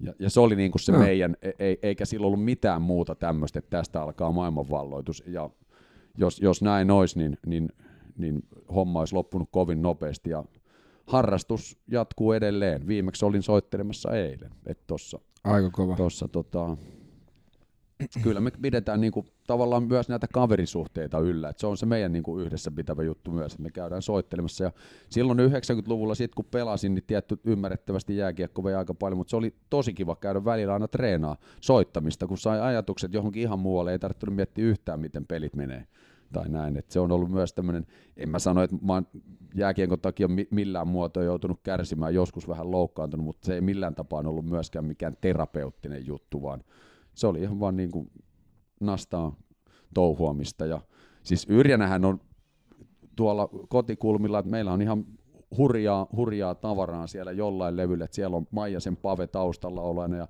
Jonna ja Eeri Nylon Beat Mun tekee, tekee paluun nyt, mutta fakta on, että Jonna ja Eerin ovat vetäneet tuossa meidän tokavikalle levylle, mikä tuli ulos, niin Jonna ja Eerin lauloivat kylläkin kimpassa, eli Nylon Beat on tehnyt jo paluun, ja tässä tapauksessa Pyhäyrynen on ollut se liima, joka on vetänyt tytöt yhteen. Ja te Siellä... kuulette sen ekana W8 podcastissa. Kyllä, ja, ja, ja tota, ja tuota Lennikalle Taipale on ollut soittamassa useammalla okay. levyllä, levyllä pianot, ja Maijasen Vihtori, Paven poika, yhdelle levylle sooloja, ja Anttila Vesa Eerinin mies oli, oli ja tuota, se on ollut ihan tämmöistä, niinku, ja edelleen, että kun näin, vaikka tämmöisiä nimiä on, niin tässä ei ole niinku mitään niin kuin taustalle, että tällä, tällä pyrittäisiin johonkin, vaan että se on meidän omaa iloa ja, ja jollain, jollain tapaa, niin mehän soitettiin ensimmäinen keikka 93-94, kun voittiin mestaruus, niin kaivohuoneella aamu kolmelta sanoin Jallikselle, että me voitaisiin vetää keikka. ja sitten kun sai silmät auki, mitä tuli luvattua, soitin jätkille, että hei, meillä olisi Senaatin torilla keikka 20 000 yleisöä. Se oli ensimmäinen keikka, minkä Pyhäyrinä ikinä soitti. ja, ja, sen, ja sen, sen jälkeen... Tota, Miten se meni? Vä, vä, no, ehkä, ehkä hyvä, että siitä ei hirveästi evidenssejä ole olemassa. on nyt kaksi ollut vieraana täällä, jotka on soittanut Senaatin torilla. Joo, nimenomaan. Kyllä, Jore Marjaranta varmaan on joo. ollut Leningrad Cowboysien kanssa, mutta joo, se, se, oli, se oli sitä aikaa rohkeasti vaan kohti tuulta. tuulta ja tota, sen jälkeen yleisömäärät on vähän vähentynyt, mutta ehkä laatu parantunut. tota, kun sä mainitsit tos Jalliksen, ja me kysyttiin Pete Varikselta myös, niin millainen se Jallis oikeasti on? Öö, kyllähän Jallis on aikaan saava ihminen. Et varmasti on mielipiteitä jakava. Niin kuin jollain muotoa voisi kuvitella, että kaikki, ketkä tekee jotain suurta tietyllä tapaa, niin ka- yes. aina on niitä, ketkä toteaa, että tämä on hieno homma, mutta sitten on myös niitä, ketkä sanoo, että ei tämä näin mene. Jallis on varmasti tämmöinen tämmöinen tota, monien, monien silmissä niin kuin musta tai valkoinen. Ja olisi erittäin mielenkiintoista, mä seuraan politiikkaa hirveän vähän, mutta olisi, olisi mielenkiintoista kuulla, että miten Jallis oikeasti on, että onko teillä tietoa, mitä hän on pärjännyt politiikassa, koska varmasti Jalliksen luonteen tuntien tietäen, niin ei se ainakaan siellä, että jos sillä joku idea on, niin kyllä se aika vahvasti sitä yrittää viedä eteenpäin. Mutta siis ei mulla Jalliksesta, mulla, mä oon niin Jalliksen kanssa oppinut toimimaan ja, ja kyllä Jallis on meikäläisellekin joskus suuttunut. Mä muistan aikoinaan, kun tulin Pohjois-Amerikan kierrokselta ja, ja, ja tota, Jokerit oli silloin AIK taustalla myös, Tukholman AIK. Ja. Ja silloin me oltiin menossa Ruotsiin pelaamaan ja selvitettiin eri vaihtoehtoja ja päädyttiin Söderteljeen. vaimo sai töitä sairaalasta ja, ja tota, mä pääsin pelaamaan joukkueeseen. En mennyt aikoihin, niin kyllähän Jallis siitä suuttu. Ja Jallismaiseen tyyliin, niin ei, ei se niinku sitä peitellykään, että sitten oli välillä vähän semmoinen, että kun tiellä tultiin vastaan, niin Jallis meni toiselle puolelle tietä eikä mo- moikannut. Mutta siis se taas kertoo siitä, että hän niinku on, on niinku täysillä mukana jossain ja tietyllä tapaa sitten, että jos asiat ei välttämättä mene niin kuin hän, niin jollain tapaa tämmöistä niinku luonnetta sitten ei osaa olla peittämättä. Varmasti vuodet on Jalliksenkin kohdalla silleen tehneet sitä, että, että tuota, hän pystyy ehkä niitä tunteitaan peittelemään, mutta onhan siis toi, että Jan, Jantteri vetää maailman ympäri purjeveneellä yksin, niin en, en lähtisi ihan heti. Et, et kyllä niin kun, mulla on kaikki kunnioitus ja monia hauskoja tarinoita, että kyllä tässä niin kuin Jalliksen kanssa kuitenkin aika, aika pitkään on tunnettu. Tuossa kun sä sanoit, että millainen Jallis on politiikassa ja miten se on aikaansaava, niin tässä on, kun sä kysyt, niin tässä on pakko sanoa, että Jallis on jeesannut mua paljon.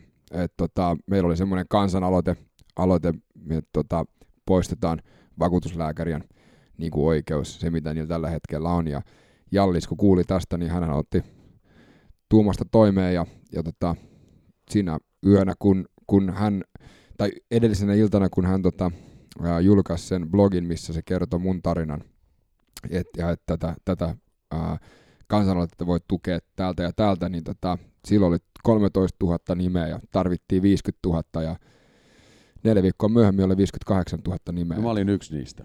Kiitos. Joo, meillä tota, kiersi tuolla meidän jokereiden ikämiehissä. Okei. Okay. Kiersi tämmöinen, että nyt olisi tämmöinen keissi, että käykää hän ilmoittautumassa, niin perehdyin hommaan ja löin nimen lista. Kiitos. Hieno, hieno no, homma. Tää, tää, niinku, tää on, kun Jallis, Jallis saa aika paljon lokaa, niin kyllä on pakko, pakko sanoa, että et, tota, et ihan niin kuin säkin sanoit, että jos tekee jotain suurta, niin aina löytyy Kyllä, niin kyllä. Näitä. No näin on, ja siis ihmisillä on mielipiteet, ei siinä kaikille se sallitaan, ja tota, ei mulla, mulla Jalliksi, niin kuin sanoin, että on, on hyviä ja sitten on vähän tämmöisiä koomisiakin piirteitä, muistoja.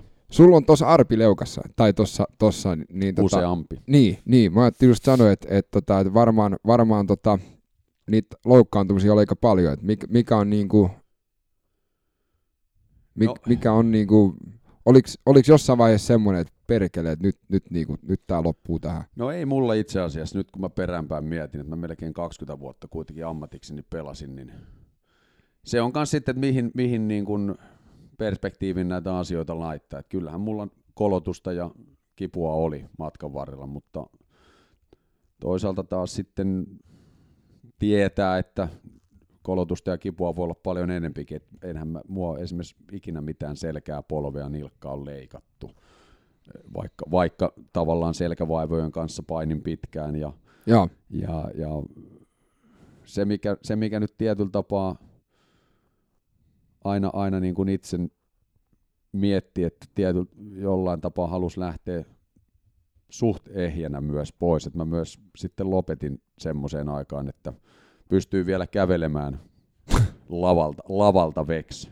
Et, et kyllähän siis vuodet kuluivat ja ne myös kuluttivat. Sitä ei käy kieltäminen. Että kyllähän mulla niin kuin olkapää, selkä, polvi, nilkka on, on niin kuin siitä päivittäisestä, sanotaanko kiusaamisesta, niin ottanut jonkun verran nokkiinsa, mutta se oli silleen jännä homma myös, kun mä lopetin pelaamisen, niin, niin, niin tuota, aika monet kivut rupesi helpottaa. Niin kuin mä sanoin, että se päivittäinen kiusaaminen kun poistui, Joo. niin, niin kroppa sai aikaa tervehtyä.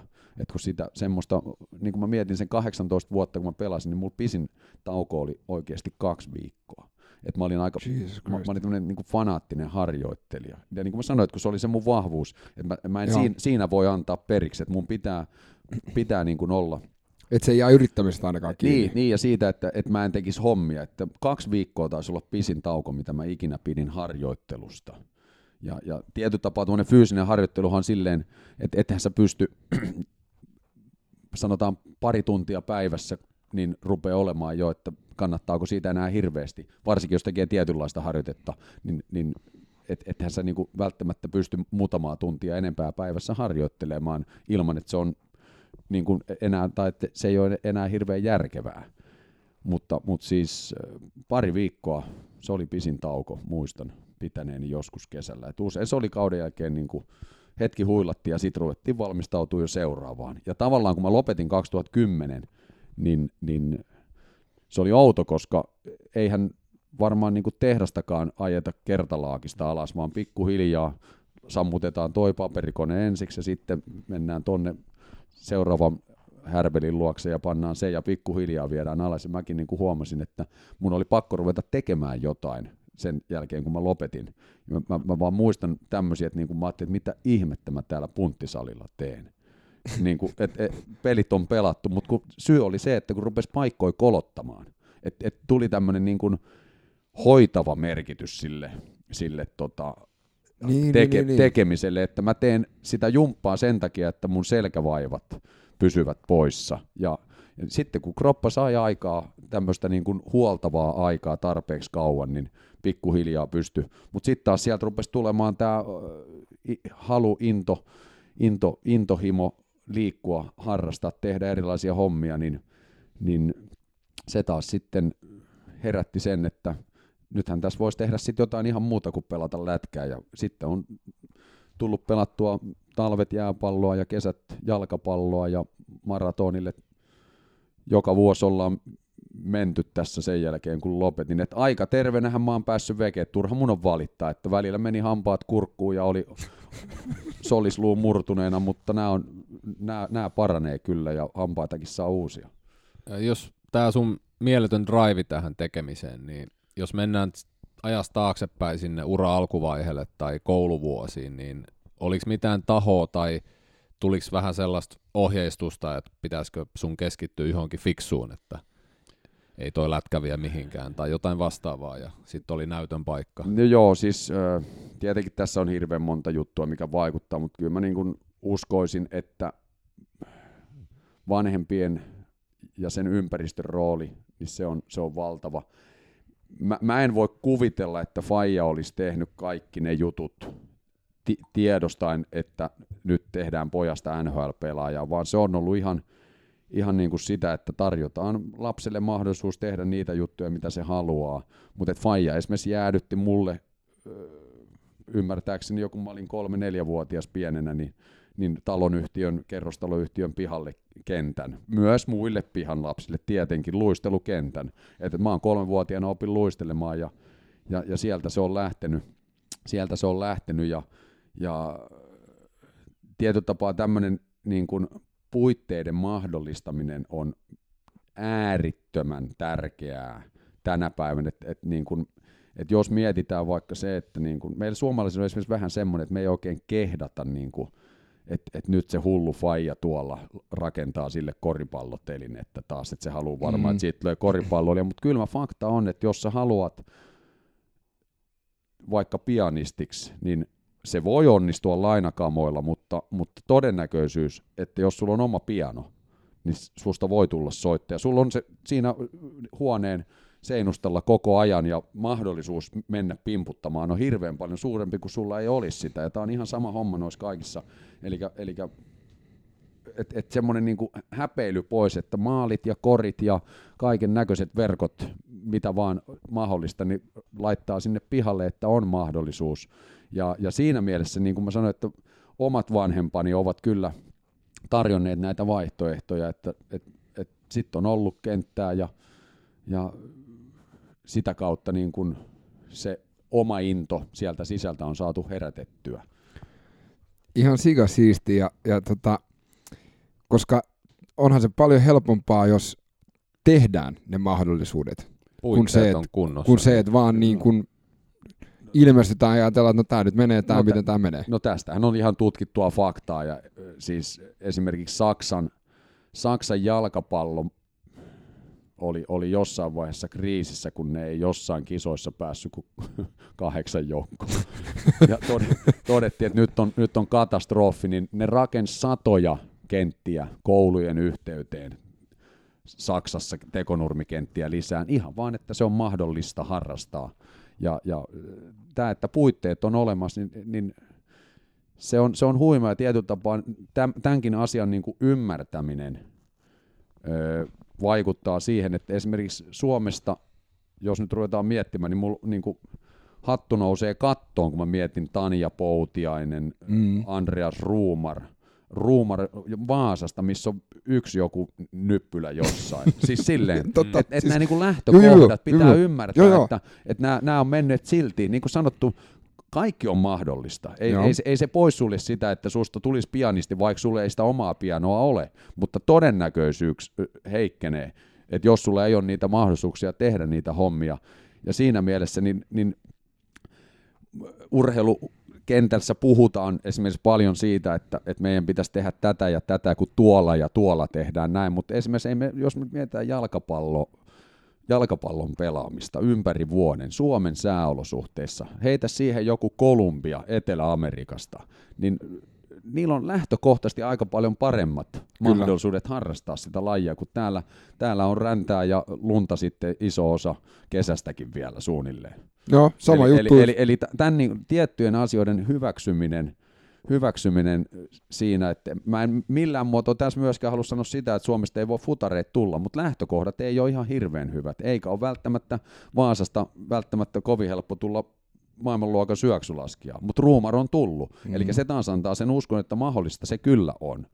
Ja, ja tämähän on ihan niin kuin, tosiaan tämä Saksan esimerkki, ja, ja, ja tämä, niin, niin kyllähän näitä vaihtoehtoja löytyy sitten tässäkin maassa, mutta että populaation nähden mun mielestä esimerkiksi Suomesta tulee hyvin laajalti todella kovia, ja kilpailu on ihan mielettömän kovaa tuolla lajissa kuin lajissa maailman huipulle, että siltä kantilta, niin, niin esimerkiksi nyt kun puhutaan, että olympialaisia ei tule enää mitalle, että kilpailu on kovaa ja kyllä Suomi väkilukuun nähden niin pärjää, pärjää todella hyvin. Joo, se on, se on ihan totta. Sä, sä mainitsit sun isää ja tota, sun isähän on, mä luulen mun ja vähän vanhemmille sukupolville semmoinen tietty auktoriteetti, koska me ollaan nähty sitä Ylen uutislähetyksissä, kun se on kertonut meille, miten maailma makaa, makaa ja tota, Ää, oliko joskus semmoinen tilanne, että sun isä pääsi lukemaan uutiset, missä sä olit aiheena hyvällä tavalla? No ainakin, ainakin kerran muistan tämmöisen, oli Saksan kisat, ootas nyt, ne ollut 2000, 2001 Saksan kisat ja silloin finaaliottelua Suomen ja Tsekin välillä pelattiin pää uutislähetyksen kanssa samaan aikaan ja sitten nähtävästi pelin aikana niin Suomi oli siirtynyt 1-0 johtoon ja satuin tekemään maalin, niin Faija oli sen sitten lukenut, että siellä, siellä M-finaalissa Suomi on siirtynyt johtoon. En, olisiko ollut, että jopa sanoi, että mä olin tehnyt Juha Lind, mutta, tota, Aivan. mutta ei siis, Vaarihan siis oli, oli omassa hommassaan aika hyvä. Oli. Et, et, tota, et mä oon joskus sanonut, että jos mä olisin yhtä hyvä kuin isä oli omassa työssä, niin mä olisin aika huippupelaaja.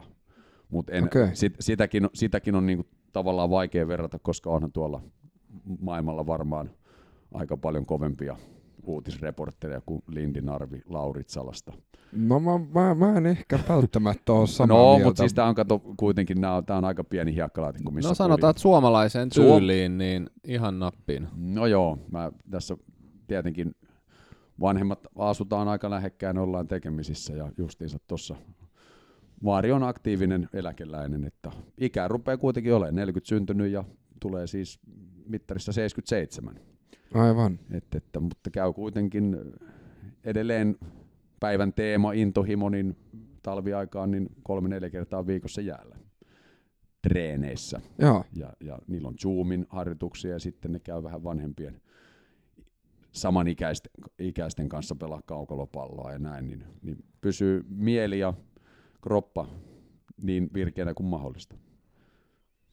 Sä mainitsit, että sä kun lopetit, niin et olit vielä terve niin sanotusti, että et lopettanut minkään loukkaantumisen takia, mutta milloin sä päätit, että tämä ura on tässä? Öö, no kyllä se siinä niin kuin pikkuhiljaa, pikkuhiljaa tuota, kypsyi se ajatus ja Ää, siihenkin vaikuttaa moni, en mä sitä hirveätä ole tehnyt, mutta niin lasten, omien lasten kautta tulee erinäisiä ilon hetkiä ja surun hetkiä. Meillä oli itse asiassa nuorimman, nuorimman pojan kanssa vähän terveysongelmia, joka sitten joo. avit, avitti tämän, avitti tämän tuota päätöksen tekemistä, koska mulla taas sitten mun, niin kuin mä sanoin, että mun peli perustui tämmöiseen läsnäolemiseen, että et mä lyön itteni ihan täysiä likoon, ja tavallaan kun sitten kotirintamalla asiat ei ollutkaan ihan niin hyvin kuin voisi olla, niin tavallaan se jääkiekko rupesi menettää merkitystä. Ja, ja sen takia oli jopa helpotus, että mä pääsin vaihtamaan tärkeämpään sen, eli, eli jeesaamaan sinne kotirintamalle. Ja et, et se, se niin kuin oli jonkinmoinen helpotus meikäläiselle, että pääsin, pääsin tai sain lopettaa. Ja, mutta et kyllä siinä rupesi olemaan ihan nämä fyysisetkin niin kuin, faktat läsnä, että rupesi sen verran askel, askel tota, ehkä, ehkä hidastumaan ja tavallaan ne mun vahvuudet rupesi heikkenemään, niin, niin Jaromir Jaagar, jos on, niin mä olin vähän eri mieltä, että mä tavallaan pystyin lähteä jollain tapaa niin kuin huipulta pois. Et en, en jäänyt semmoiseksi, että pitääkö tonkin vielä jatkaa. Toi lätkäkin on mielenkiintoinen laji, koska se on niin nopea, että jos sä et ole 150 prosenttisesti siinä mukana, niin sitten alkaa tulee rumaa jälkeen. No näinhän se on, että kyllä siinä tota, se, on, se on nopea peli. Et, Joo. et siellä siellä niin kuin kaikki on mahdollista ja tässä nyt tietty on paljon puhuttu näistä, näistä, näistä kaikista lieveilmiöistäkin, mitä on, mutta jääkiekko on vaan niin nopea peli, että siellä sattuu ja tapahtuu. Ja vaikka mitä sääntömuutoksia tehtäisiin, siellä edelleen sattuu ja tapahtuu. Hei, se mun piti kysyä sulta vielä tuosta uran aikana, kun tota, itse on suuri, suuri niinku brändifani ja näin, niin, niin sä oot pelannut EC Red Bullissa. Hienot kaksi vuotta, kyllä. Oliko se millaista? Oli, se oli varmaan aika erilaista se, tai nyt ei oleteta mitään, tota, mutta siis niin kuin Red Bull-organisaationahan on aika erilainen. Ja, ja, On, ja tota, on. Oli, oliko se niin kuin, No se, E- oli, se oli taas semmoinen niin kuin, ehkä, ehkä tavallaan myös sen ensimmäisen neljän urani neljän, am, tai sanotaan seniorivuoden peruja. Et kun mä sanoin, että silloin sitä menestystä tuli niin kuin seuratasolla niin paljon, että tavallaan se, se, se oli nähty jollain muotoa, niin mä oon tykännyt myös kiertää aika paljon. Sitten jos on tullut mahdollisuuksia lähteä, ollaan perheen kanssa puntaroitu, että tässä voisi olla vielä, niin, niin se oli semmoinen, semmoinen rako, että, että tota, maajoukkuehommat oli niin kuin ohi. Oli Joo. tiedossa, että sinne ei enää ole asiaa. Ja kuitenkin Itävallan sarja mielletään ehkä vähän tämmöiseksi kakkosliikaksi, ja en mä nyt sano, että se ihan, ihan väärin on, mutta erot rupeaa kuitenkin olemaan aika pieniä. Ja sitten tosiaan, kun tämmöinen mahdollisuus tuli, niin todettiin, että hetkinen, että tämähän on aika makea mesta, ja voisi lähteä sinne, ja lapset oli vielä sen ikäisiä, että se oli mahdollista, niin siihen takerruttiin ja ensimmäinen asia, melkein mitä siellä tehtiin, niin käveltiin paikalliseen urheilukauppaan, ostettiin rouvalle ja minulle laskettelusukset ja monot, no niin, koska Salzburgistahan on legendaarisen Herman Mayerin kotikylään Flachauhin 45 minuuttia autolla ja mäet on vähän isommat kuin, kuin, kuin täällä. kun Talma on 550 senttimetriä, 5500 senttimetriä. Joo, mutta sekin on, sekin on enemmän kuin nolla. Niin, totta, totta. Niin sä oot nyt kohta kymmenen vuotta ollut äh, niin sanotusti vapaalla, mutta keksinyt kumminkin ilmeisesti tekemistä ja Joo, ei, ei, ole tarvinnut istua. Ei ole tarvinnut istua. Ei ole tarvinnut istua. Ja tota, mä oon yrittäjä, niin kuin mä oon aina ollut. jos, jos mä olin pelaajana yrittäjä, niin mä oon sitä edelleen. Ja tietyllä tapaa yrittäjyys, okei, okay, siinä on omat, omat niin kuin, et, jos et yritä, niin leipää ei tule pöytään, mutta, mutta se myös antaa tietynlaiset yrittäjän vapaudet. Eli sä pystyt määrittämään ainakin mun tapauksessa niin aika pitkälti, miten mä päiväni rakennan ja, ja tuota, ihan, ihan sopivasti tässä on niin kuin pystynyt kikkailemaan, että et niin kuin sanoin 2010 kun lopetin, niin sitten kotirintamalla riitti hommia vielä ihan, ihan riittävästi ja, ja sitä riittää vieläkin, että kyllä mä tässä joka aamu niin kuin esimerkiksi pikkujuniori heitän kouluun, vielä, vielä tänä päivänäkin. Ja tota, mutta sitten mä pystyn täyttämään päivät tulemalla esimerkiksi tämmöiseen haastatteluun, että sitten si- siirretään muita, Hienoa. muita menoja ja tekemisiä sitten tarpeen mukaan. Ja tota, jos nyt joku kysyy, että mitä mä teen nykyään, niin no mähän tuolla Yle Puheilla on ollut useamman vuoden jo jääkiekkoasiantuntijana kiekkokierroksilla ja, ja sitten varmasti sekin on jonkinmoinen lapsuudesta periytynyt into, halu. Mä oon aina tykännyt tehdä käsillä, rakennella, tehdä hommia, että niitä hommia on tullut tehtyä tässä sitten päiväsaikaan, että.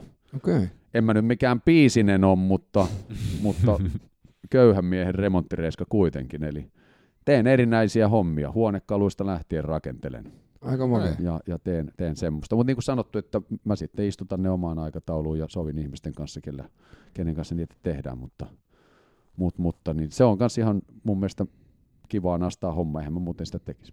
Sitten sä oot Jossu, Juossu. Kyllä. Kyllä sitä tietyllä tapaa voi sanoa juoksemiseksi. Toisaalta mun täytyy kyllä nostaa hattua ja kunnioittaa kaikkia, ketkä esimerkiksi maratonin juoksevat alusta loppuun. Vaikka se vauhti olisi vähän hitaampi, mutta se on kuitenkin niin pitkä matka, niin mä itse asiassa kaksi kertaa uran aikana jo juoksin maratonin ja, ja toinen, toinen, oli, toinen oli raju kokemus, koska siinä oli Tukholman maratoni ja en muista vuotta nyt. Mä olin Immosen Valtterin kanssa, oltiin, oltiin matkassa ja joku, joku Tukholmassa on paljon suomalaisia juoksijoita, se on aina siinä kesän alussa, kesäkuun alku, alkupuolella, niin, niin siinä joku suomalainen sitten kuuli, kun puhuttiin, niin se kysyi meiltä, että paljon pojat on juossut, harjoitellut tähän, niin, niin tota, kysyttiin, paljon se on nyt mittarissa. No nyt on jostu seitsemän kilometriä. No sitten meillä on yhteensä 27 kilometriä treenattu. Että, että meillä oli kausi ohi ja siinä pari kympin lenkkiä juostiin alle ja sitten lähdettiin, mutta siitä, siitä viisastuneena niin tänä päivänä kun menee, niin sen verran paljon, mulla ei niinku semmoista suoranaista himoa ole, että mun pitää joku tietty aika saavuttaa. Kyllä mulla semmoiset omat tietyt rajat on, mihin mä niinku pyrin, mutta edelleenkään mun maailma ei kaadu tai mä en riko enpä mökkiä matalaksi, jos se johonkin aikaan pääse.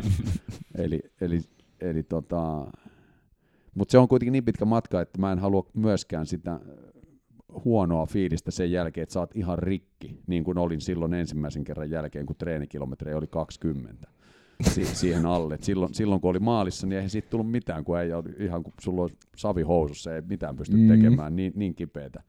Ja tota, maaliin päästiin kyllä silloinkin, mutta aikaa meni. Ja, ja sitten siitä sitten on, on jäänyt jonkinmoinen kipinä. Ty- Nykyään meillä on tosiaan tämmöinen tämmönen tota, juoksutiimi, Lellin kumahdus. niin, niin tuota, Lellin kumahdus käy yhden, yhden maratonin. Meitä on siinä, sanotaan jakelulistalla e-mailissa, kun pannaan menemään, niin parikymmentä nimeä. Okay. Ja siitä nyt sanotaan, se on vakioitunut tuommoisen ehkä vähän alle kymmenen ukkoa lähtee joka vuosi. Ja me ollaan siihen yhdistetty myös aika pitkälti muu urheilu, eli että jos me käydään jossain Euroopassa juoksemassa joku sunnuntai maraton, niin usein yritetään niin, että siihen osuu lauantaille joku peli. Jal- jalkapallopeli. Esimerkiksi Saksassa ollaan nyt juostu viimeiset vuodet, niin sinne on osunut, osunut sitten aina, aina joku. Käytiin muun muassa muuten Salzburgissa juoksee yksi vuosi. joo, okei. Okay. Siellä oli sattimusi myös sitten Red Bulls Admira Wacker jalkapallopeli ja sain järkettyä VIP-liput. No niin. Vanhat, vanhat taustat auttoi sen verran. Että. Nice. Millainen oli Salzburgin maratoni? Sa- onhan se Salzburghan on upea kaupunki. Tietty, kun sä vedät kaksi kiakkaa samaan, niin siinä on aina vähän semmoinen. Kaksi kertaa sama upeus. No joo, et, et, On Hyvä totta. pointti. mutta tota, tavallaan se on ihan mun mielestä kivempi, että saa juosta sen yhden lenkin vaan. Joo, kyllä se tokalenkin aloittaminen on vähän, että et mä tein tän jo, että mä Kyllä, jo. kyllä. Ja sitten siinä on vielä se, että kun tiedät, kun, kun siitä lähtee 80 prosenttia juoksee puolimaraton, niin kun ne on usein tuommoisia Niin, juoksutapahtumia, että siellä on eri matkoja, niin Joo. siinä, siinäkin kun oliko siellä 6000 juoksijaa Salzburgissa viivalla ja aikamoinen kuhina, ja sitten kun sä tota, juokset sen ekan lenkin ja osa kääntyy siihen maalisuorille, jos sä lähdet painaa, painaa toista kierrosta, niin siellä ei olekaan enää ketään sunkaan. niin siinä on, siinä on silleen, silleen. mutta ei, kyllä siinä on oma, oma niin kuin hölmöviehätyksensä tuossa maratonin juoksemisessa, koska siinä taas uskon vahvasti siihen, että, että, että, että jos sä oot kondiksessa, niin sulla, sulla niin kuin moni asia luistaa paremmin. Ja tavallaan tuommoinen maratonijuoksu, se pakottaa sut kuitenkin sen verran harjoittelemaan, että sun pitää väkisin olla jonkinmoisessa fyysisessä kunnossa, ja mä uskon, että sillä on vahva tekeminen myös henkiselle puolelle.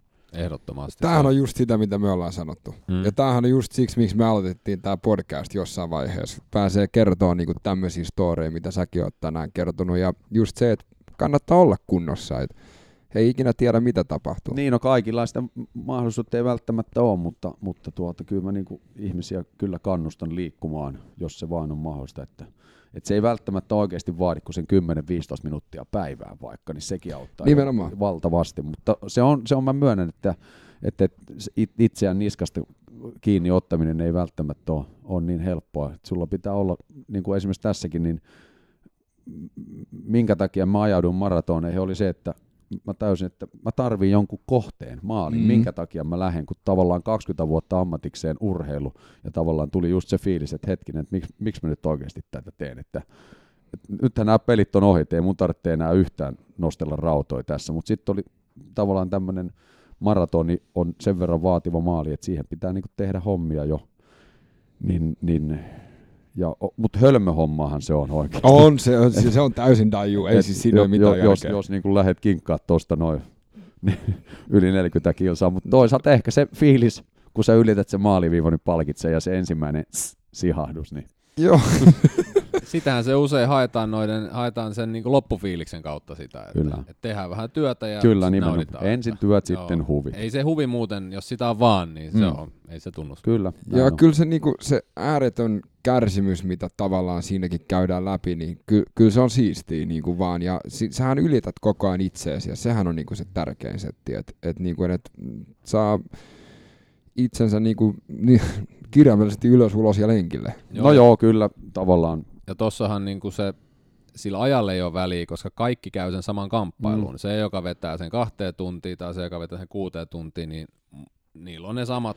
Se voi olla jopa se siellä. kuusi tuntia hirveän paljon pahempi. No, kyllä no se on joo, aika. Jesus Christ. Se on siis, joo joo joo. Et, et, Meillä on aina tähän lopussa, meillä on ollut semmoisia, jotka on kirjoittanut kirjoja tai ne, jotka haluaa promoa omaa Instagramia. Onko sul, onko sul jotain, on sun huonekalut tai, tai jotain niinku tämmöistä, mitä... ei, ei, ole, ei ole kyllä mitään. Että, eiköhän tässä ole tullut mainostettua matkan varrella joista. On, on Lellin kumahdusta ja Pyhä Yrjönä. Ja Yle puhetta. Ja. Yle puhetta nimenomaan. Ja tota, ei mulla niinku, s- jollain tapaa semmoinen, semmoinen niinku, luonne ei ole ehkä semmoinen, mikä... Et, et jollain tapaa ehkä selittää, että minkä takia mä vaikka valitsin, valitsin tota, vaikka noin radiohommat. Ja, Niin, niin kyllähän mulla olisi vaihtoehtona ollut mennä telkkariinkin, mutta ei, mua ei kyllä... Saattaa johtua perhetaustasta, että Arvivaari on hoitanut sen ruudun Mm. meidän, meidän perheessä. Ja joo, joo, Jyrki Lindhan oli siellä jo. Kyllä, kyllä. Että, että mä oon niinku tavallaan ne hommani tehnyt, ollut se julkinen eläin. Onhan mä nyt tässä vielä, että nytkin kun on tässä haastelussa, mutta tota, Mm. Ehkä sitä toivoa, että niin kuin pystyisi jotain semmoisia ajatuksia heittämään ihmisille, joista olisi sitten hyötyä, että ehkä sen takia tavallaan sen kokemuksen, mikä matkan varrella on kertynyt, niin haluaa jakaa. Ja se, se niin kuin ehkä vahviten tulee esiin tuolla juniorien harrastuksissa, että haluan niin kuin viedä soihtua eteenpäin ja tarjota sitä omaa apua niin, Toi on niin, niin paljon kuin pystyn. Toi on oikeasti sikamakeet. Kiitos. Ei kestä. Joo, kiitos paljon. Tota, Instagram, Twitter, W8 Podcast, nettisivut w8podcast.com, epic.fi ja yprint.fi. Ja tota, pihalle taas vielä Drop Tide to the Fires of the Sun. Ja tota, me lähdetään tästä... iso kiitos. Juu. Tää oli ihan sigamaket. Yes. Jees, ei mitään. Tää. Kiitos, kiitos. Hauska oli ollut.